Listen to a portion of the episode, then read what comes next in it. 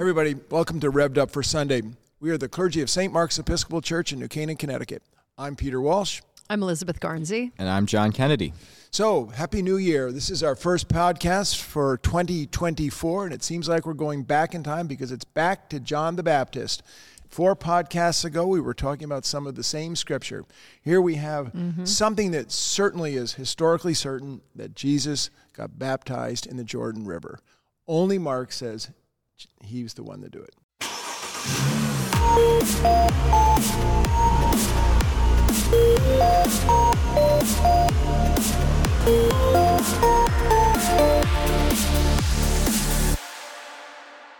Here we are back in Mark's Gospel, Mark 1, verses 4 to 11. John the Baptizer appeared in the wilderness, proclaiming a baptism of repentance for the forgiveness of sins. And people from the whole Judean countryside and all the people of Jerusalem were going out to him and were baptized by him in the river Jordan, confessing their sins. Now John was clothed with camel's hair, with a leather belt around his waist, and he ate locusts and wild honey. He proclaimed, "The one who is more powerful than I is coming after me.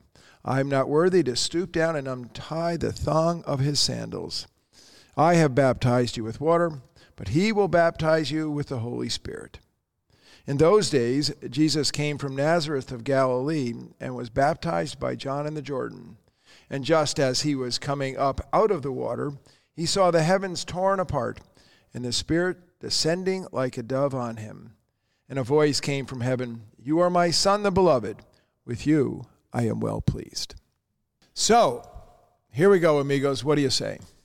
I'm just surprised to realize that Mark's the only one to mention John the Baptist baptizing Jesus. That in all my years, I don't know why I haven't registered that. Yeah, it's fascinating. In Matthew, Jesus and John have this exchange that is not in Mark about how John feels unworthy to baptize Jesus. He says, "I need to be baptized by you, and you come to me." And so it's heavily, heavily implied in Matthew that John baptizes Jesus, but it does not say it explicitly, plainly, like it does here, where we get Jesus was baptized by John in the Jordan. Oh, okay, I see what you mean. And then in Luke, it talks about John baptizing all these people, and Jesus also was baptized. Yeah. So that's pretty close. It doesn't say by him? No. And then in John, they have this exchange, and John, it seems like John has the vision of the dove landing on Jesus, but it says nothing about Jesus being baptized. It talks about John baptizing, but it never mind a mention of Jesus being baptized by John. There's actually not even a mention of him being baptized at all. Right. Yeah. Yeah. It's implicit, but it's not. It doesn't happen that way. I think it's fascinating because clearly this is historically true that Jesus got baptized and was completely attracted to John the Baptist, and clearly this was a problem for the gospel writers, for the early communities as they contended with this. And of course, Mark, the one who is the most minimalist and sparing, just bang, slams it out there. And I do think it's interesting that the others, in some sense, are crafting this or seeing this in their own ways, because what we're really talking about here, in my opinion, the church has wasted a tremendous amount of time in the afterlife of the church over who's the bigger deal about John the Baptist or Jesus, because that's all sorted out, and all of our sermons get to being about this. I don't think anybody gives a hoot about that because it's already decided. I think what the darn story is about is what happens after the baptisms. It's a Christological moment. It's about the vision that Jesus has. It's about the audition that he hears, that he is God's Son, and that what the big deal is in this case, in my opinion, is that this is a personal religious experience for Jesus that changes Jesus' life. Yeah. This is the Christ moment. This is where he is anointed. This is where where oil is poured on David for him to become the anointed one. This is the anointing moment. I think we've been spending years and years talking about the wrong thing. Yeah. Also in the Greek version, I've heard from some scholars that the Greek of, he was baptized by John in the Jordan can also be translated and was baptized sort of at the hands of John, which really was more like God doing the baptism and John was sort of there to execute or something. So there's some nuance where it's even not necessarily totally explicit here either in the Greek. as it is in Matthew. I mean, like in Matthew. But I think what is important is in the context of this early church, people, as one of you pointed out in an earlier podcast, that people were still following John the Baptist, and it had to be put to rest who was the greater one, and to clarify that we can let that go now, you know, that it's Jesus that he was pointing to all this time. And I think each gospel feels at pains to express that.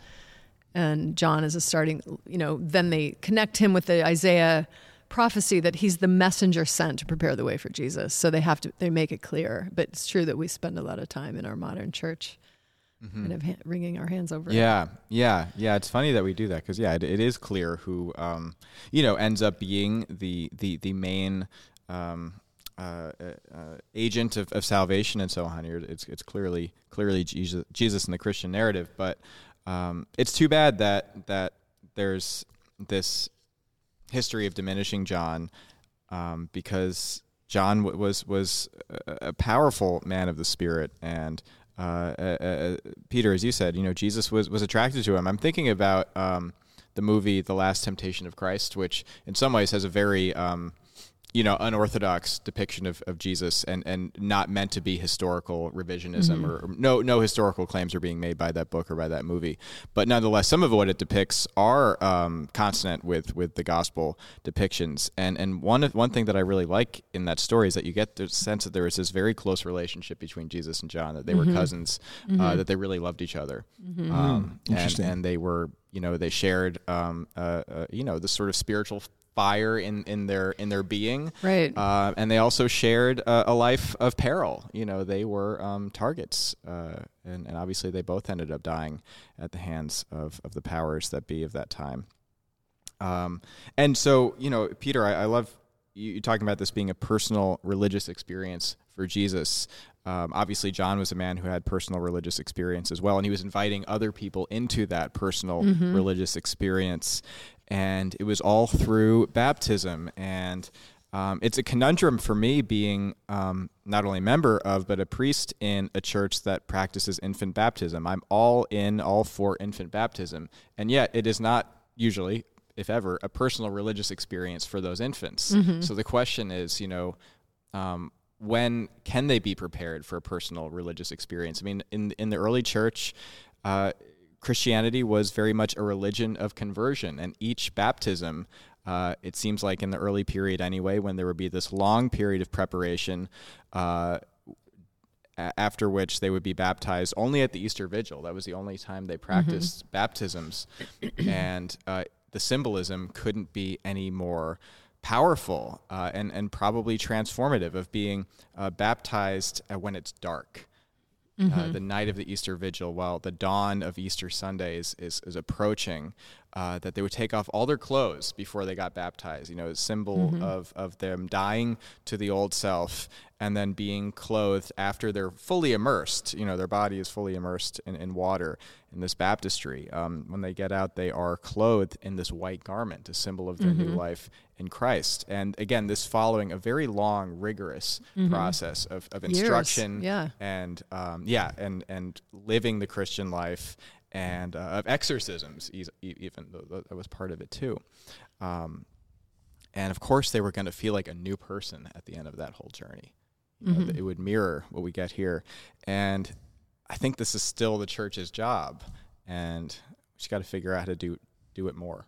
Interesting. And a lot to say about why we baptize infants and why some churches might not.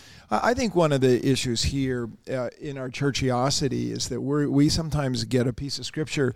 Jesus' baptism is not a Christian baptism. Right. It's a baptism that points toward the coming, the coming one, or the Holy One, the Christ, the Son of God.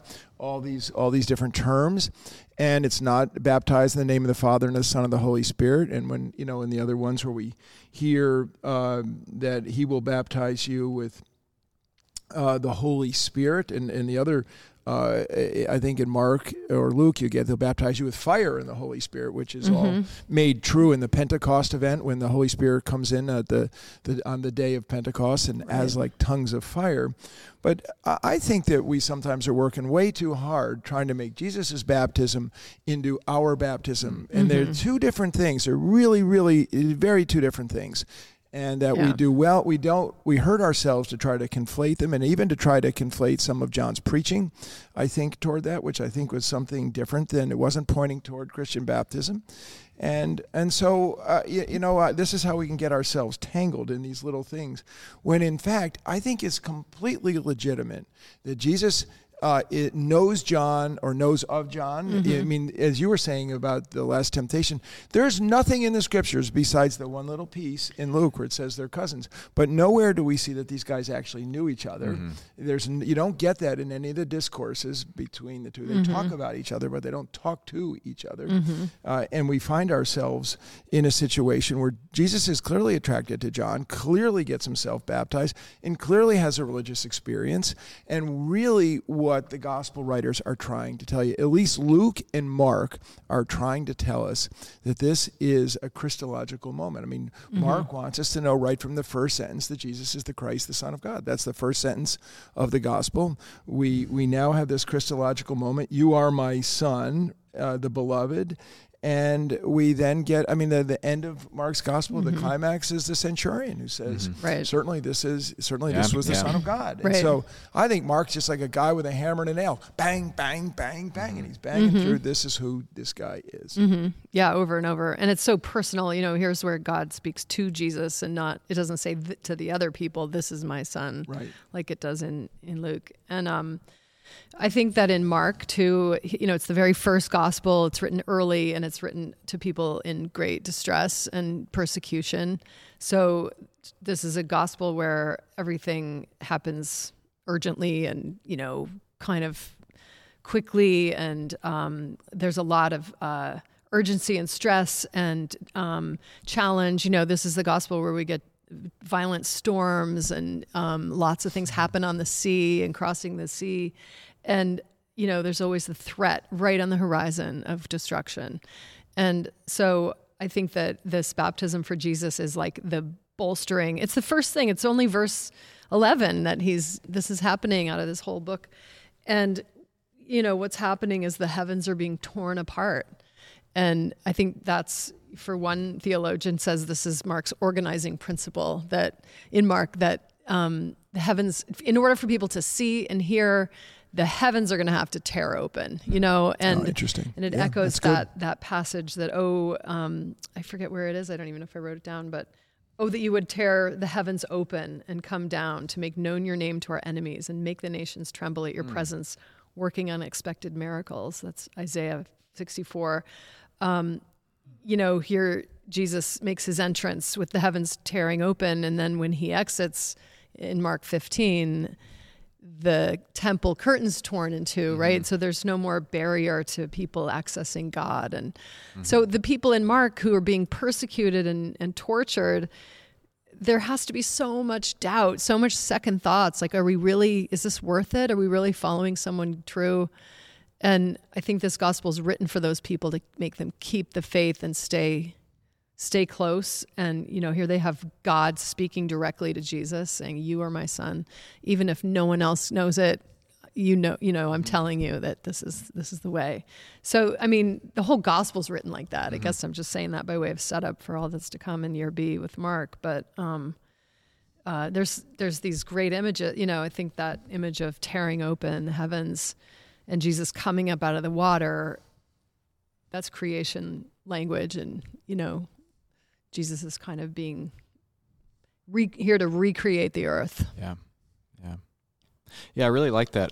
Mark is such an interesting gospel because it is direct in certain ways, but in other ways, it comes at this whole matter of Jesus as the Messiah and the good news of the salvation he brings kind of obliquely. Like there's the messianic secret. Jesus never wants anybody to tell him who he is or what he's doing, the miracles that he's doing. There probably isn't actually a resurrection scene in the original composition of Mark's gospel. The resurrection scenes that we have in the text are probably later additions, and any modern edition of the Bible, if you open it to Mark 16, will tell you that. They're like bracketed and then double bracketed.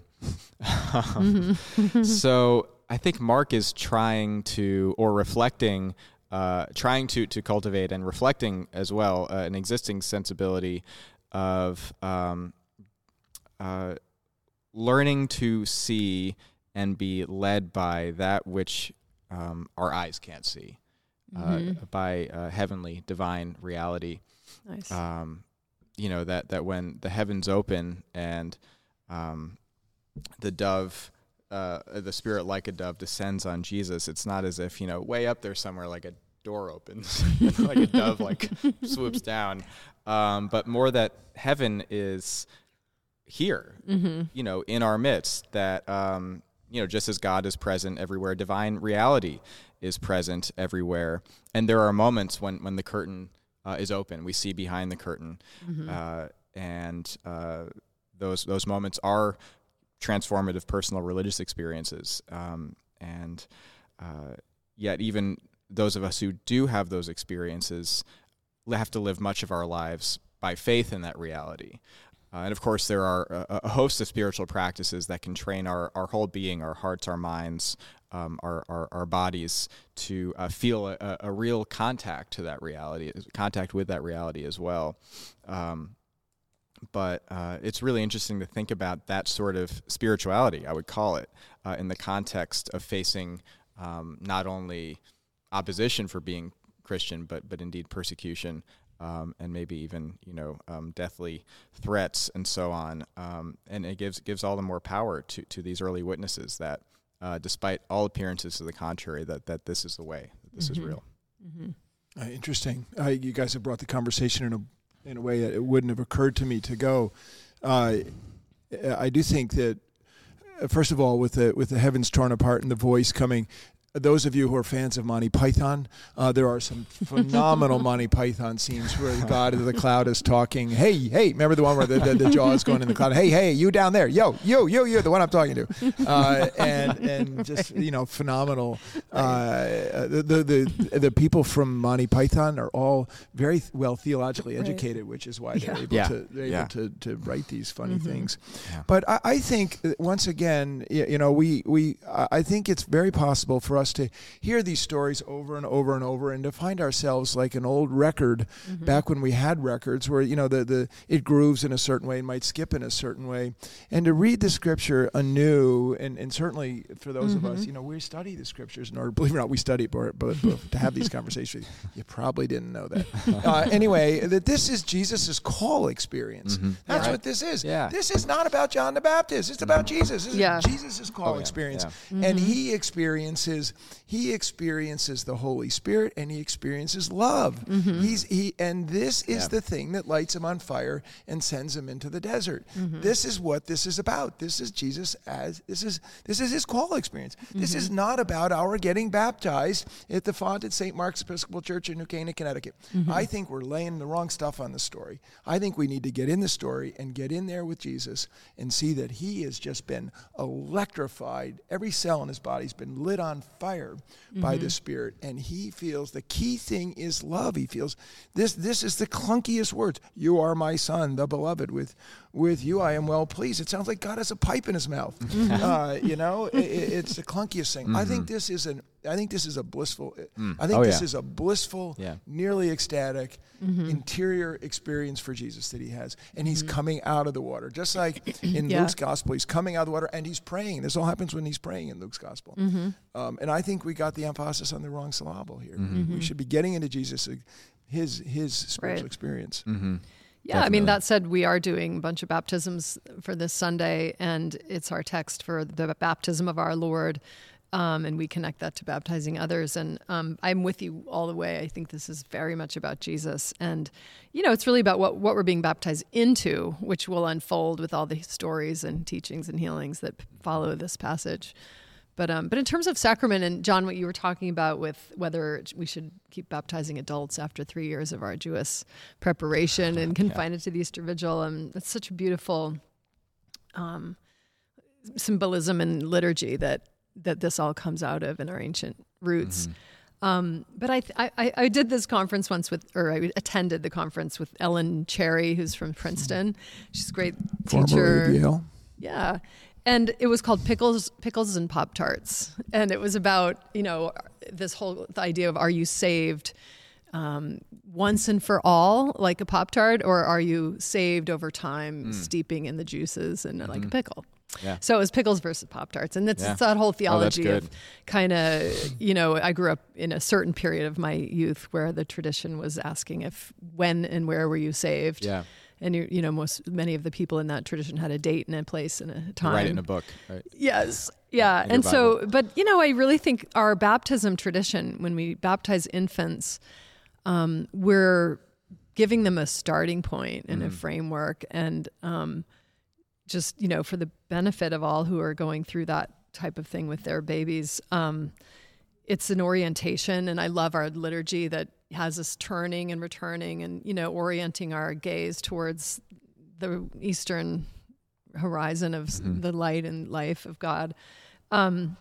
'Cause it's like it's an orientation point and it's never the once and for all kind of magic wand that a lot of people think it is. It doesn't keep us out of hell or anything like that. Or it's not like insurance. It's a way of life that orients us towards a direction, and we have to come to embrace it. Mm-hmm. At some point, that does change us, but it's not necessarily in the moment, and it might be many years or decades before someone's realizing what that means to them and how to live into it. Mm-hmm. So I think it's a really great place to start a child's life or even a parenting life, to have this orientation that you always know your North Star, like how you can turn and return and come back. Mm-hmm. Yeah, that's interesting. I mean, I see it through the lens differently. In time, I don't mean just differently from either of you, both of you. I just, as it's changed for me over time, I now see it as a love story question. Mm-hmm. That Jesus' call is a love story, and his divine affirmation that this is biblical speak for divine love being poured upon him.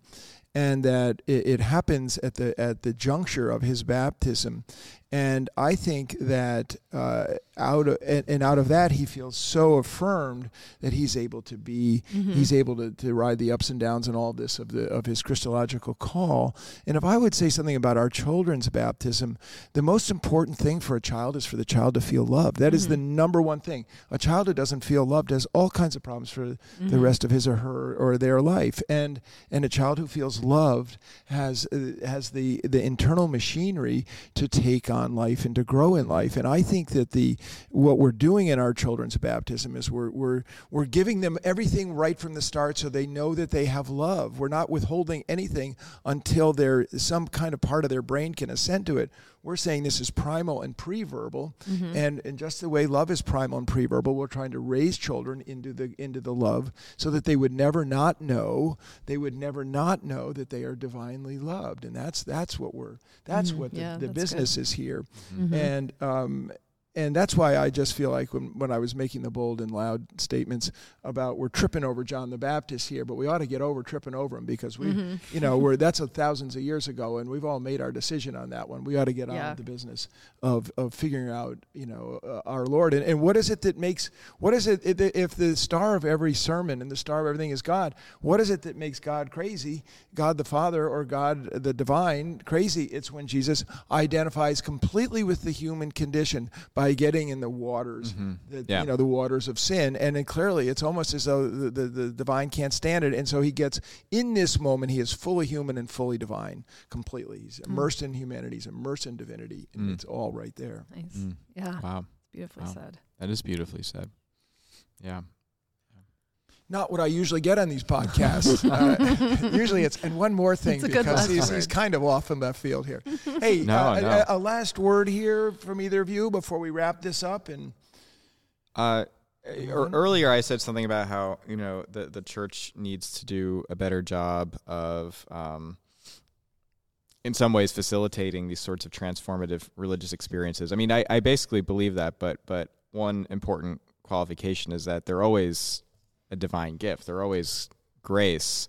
So we can't you know, identify just the conditions and just the steps in a process mm-hmm. that will reliably end up in the result of transformative religious experience. It mm-hmm. doesn't happen that way. It's much more like, not that I know too much about gardening, but it's more like gardening than building something. Mm-hmm. It's something that can be prepared for. The soil can be prepared. And John is talking about prepare, right? And nice. I do believe that preparation is worthwhile and important. I mean, Jesus was prepared by this. It's not like Jesus's, life as a pious man begins here, right? Like we can imagine that he'd been saying his prayers and reading the scriptures and probably doing other ascetic practices for some time. So all that stuff is worthwhile, but it doesn't lead like a mathematical formula. But all the more reason just to be, we've just come out of the season of Advent, a season of watching and waiting, all the more reason to cultivate an interior posture, disposition of watching and waiting for the light, for the Lord to come among us and set our hearts on fire. Because it does happen, and when it does happen, it's the best thing that can ever happen to us. So we're hoping that this podcast is so stimulating that you too will have a transformative religious experience. Kidding. No, not kidding. We hope that happens, but we know it's not coming through this podcast here. But we do. If it does, we want to know. Yeah, then definitely call this number, 203-442-5002, because you can be the number one on You Just Had a Transformative Religious Experience listening to us describe the scriptures. What we are doing here is wrestling with the scriptures, pulling out the meaning, wrestling in this. And this is something that we're delighted that you've joined us. It's meaningful to us, and I hope it's meaningful to you, and that it helps us all do the spiritual wrestling that mm-hmm. prepares the soil for the divine to settle into us. So we love it when you like and you click and you subscribe and you give us a comment. And even if you don't do any of that, God bless you and thank you so much for joining us. Peace be with